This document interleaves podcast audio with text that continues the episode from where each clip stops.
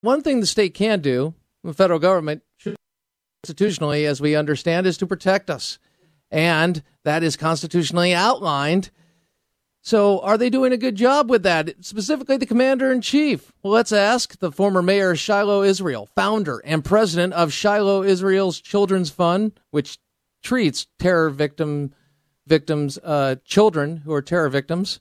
www.shilohisraelchildren.org, and he is the author of the Islamic Tsunami. So, David Rubin, great to have you back on the broadcast. And I wanted to just get your thoughts on what the president of Israel said, Shimon Peres, in the saying that, hey, Iran, your time is out. Now, this guy's not a hawk. So, does this mean that they're finally going to get serious about dealing with Iran's nuclear program? Well, what it what it means is that there's consensus in Israel on whether Iran's nuclear weapons program has to be taken out. Uh, virtually everyone in Israel agrees that, that the Iranian nuclear program has to be taken out. The disagreement is whether it needs to be done right now and whether Israel should be going it alone or going in coordination with the United States. That that is the real issue in Israel. But there is mm-hmm. no disagreement uh, from from those who, like Shimon Peres, who is who is uh, a dogmatic uh, dove, uh, to to the most uh, hawkish of the hawks. Uh, everyone realizes that the Iranian nuclear program has to be stopped. Why doesn't President Obama, or does he, in your estimation? Well, President Obama is another story. You know, Pre- President Obama would like for there not to be another military conflict. In fact, when the Israeli Prime Minister uh, went, met with him some months ago, President Obama made an offer to him. He, he told Prime Minister, Israeli Prime Minister Netanyahu, that that if Israel promises not to launch any strike on on Iran, no preemptive strike on Iran in the year 2012, that he will be happy to give Israel, well, to sell Israel, uh, the the special bunker busting bombs that Israel needs to penetrate uh, the those those thick bumpers bunkers uh, that Iran has buried its nuclear program underground under.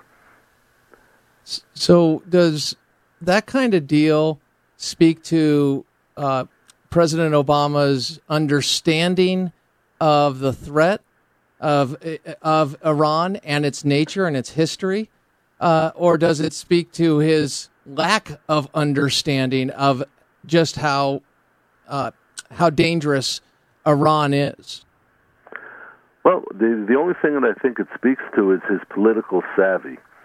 Uh, he's running for reelection. He doesn't want a major military conflict that the United States possibly could get drawn into, uh, even if it's only on a very temporary basis. He does not want to be seen as attacking an Islamic nation. Uh, one of one of the central premises of the Obama administration, one of the central goals of the Obama administration has been to strengthen America's ties with the Islamic nations.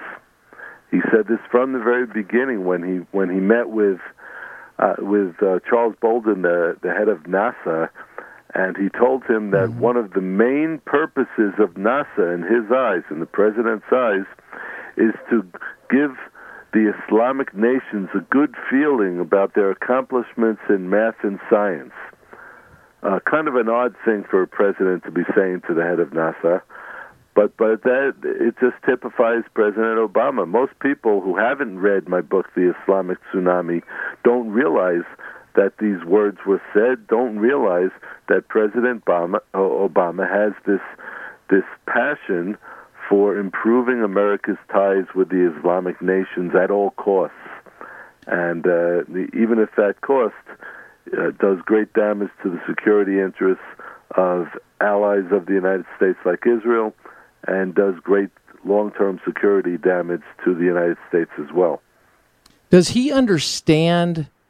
In, in, in your mind, I, I, I, get the idea. He obviously wants to take us down a notch. He has. He doesn't believe we are the leader of the free world. He wants to lead from behind. He has the historic reference of Europe's leading place in the world. Gee, they've done a great job of it. But they look at it, just in looking at it, does he believe in in the fact of, of saying, okay, well, we don't want to have leaders and people who are above others in any way, mutual respect, even when they slaughter their own citizens, uh, we're going to go mutual res- respect because that will make the world a more peaceful place. Is that the motivation behind President Obama and his policies? Well, that might be the motivation if he was a dogmatic pacifist. He's not a dogmatic pacifist.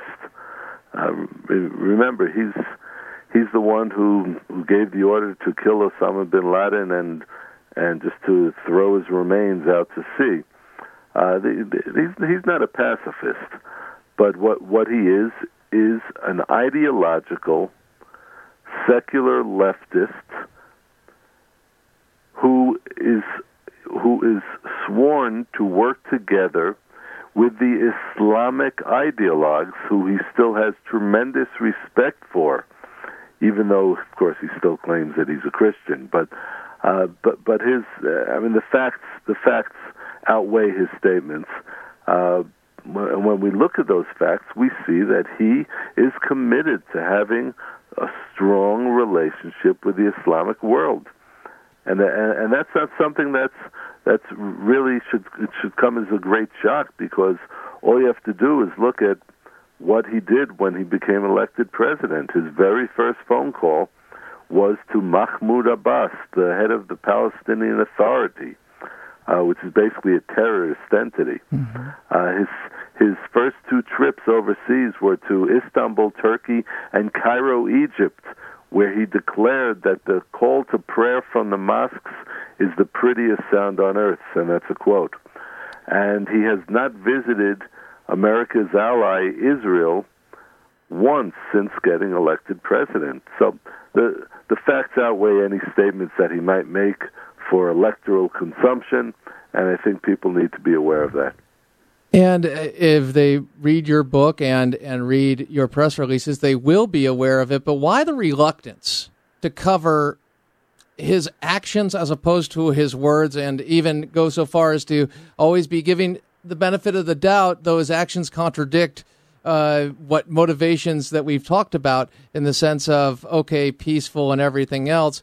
No, there is a agenda here. So why the reluctance uh, by the mainstream media to cover that, David? Well, I think it, it, it portrays their bias. You know, it just uh, shows it clear that uh, that the media, the mainstream media at least, uh, talk radio obviously is an exception, but the mainstream media has a left wing bias, mm-hmm. and they, they they do not want to be seen as as being critical of of a president that uh, that that brings forth their agenda. I think it's a, it needs to be said. It's it, it, we need to be honest about this. Uh, the the second factor is related to this and that is that they don't want to be seen as criticizing a black president, and uh, that is also a factor here. Uh, and you know, which of course, if you look at it objectively, it makes absolutely no sense uh, because uh, there there are so many conservative black leaders who are very very effective and very capable. Uh, but but that but that's not you know, you know the the real issue is to have somebody who will bring forth their agenda you know, it's kind of it's kind of like those who who claim that they, uh, you know, that they they're going to stand with Hillary Clinton because uh, because they're feminists and they they want to promote uh, rights for women. Uh, but when it came to Sarah Palin or or Michelle Bachmann, you know, they're they're very happy to be critical in a very coarse and uh, and misogynist way. So uh, that it's because they're conservatives, of course. So uh, a woman is a conservative, a black is conservative, can can expect to have their head cut off by the left wing media. Uh, David, Syria. What do we? What should we be understanding from our action or lack of action in Syria, as opposed to what we did in Libya? Well, in Syria, there there is a similar situation to what happened in Libya. Mm-hmm. In Libya, obviously, President Obama said uh, that we need to stand with the the Libyan people against uh, the terrible dictator Muammar Gaddafi. Well, Muammar Gaddafi in Libya was a terrible dictator, uh, but the fact is that the Muslim rebels that that received the support of the United States. David, real quick, David, real quick, because I, do you have a couple minutes on the flip side of this? I, I want to get your complete answer. Would that be all right? Do you have time for us? Two, a couple more minutes. Sure, I, I continue after the break. Sure. Thank you very much, David Rubin, author of The Islamic Tsunami. He is also founder and president of Shiloh's Israel Fund, Children's Fund, pardon me, and of course the former mayor of Shiloh, Israel. So we will continue with Mr. Rubin on the flip side, ask him about Syria, as we are doing, and ask him about Russia, specifically Vladimir Putin versus President Obama and their approaches. Can they come together? And do we even want that? Crane Durham's Nothing But Truth, AFR Talk.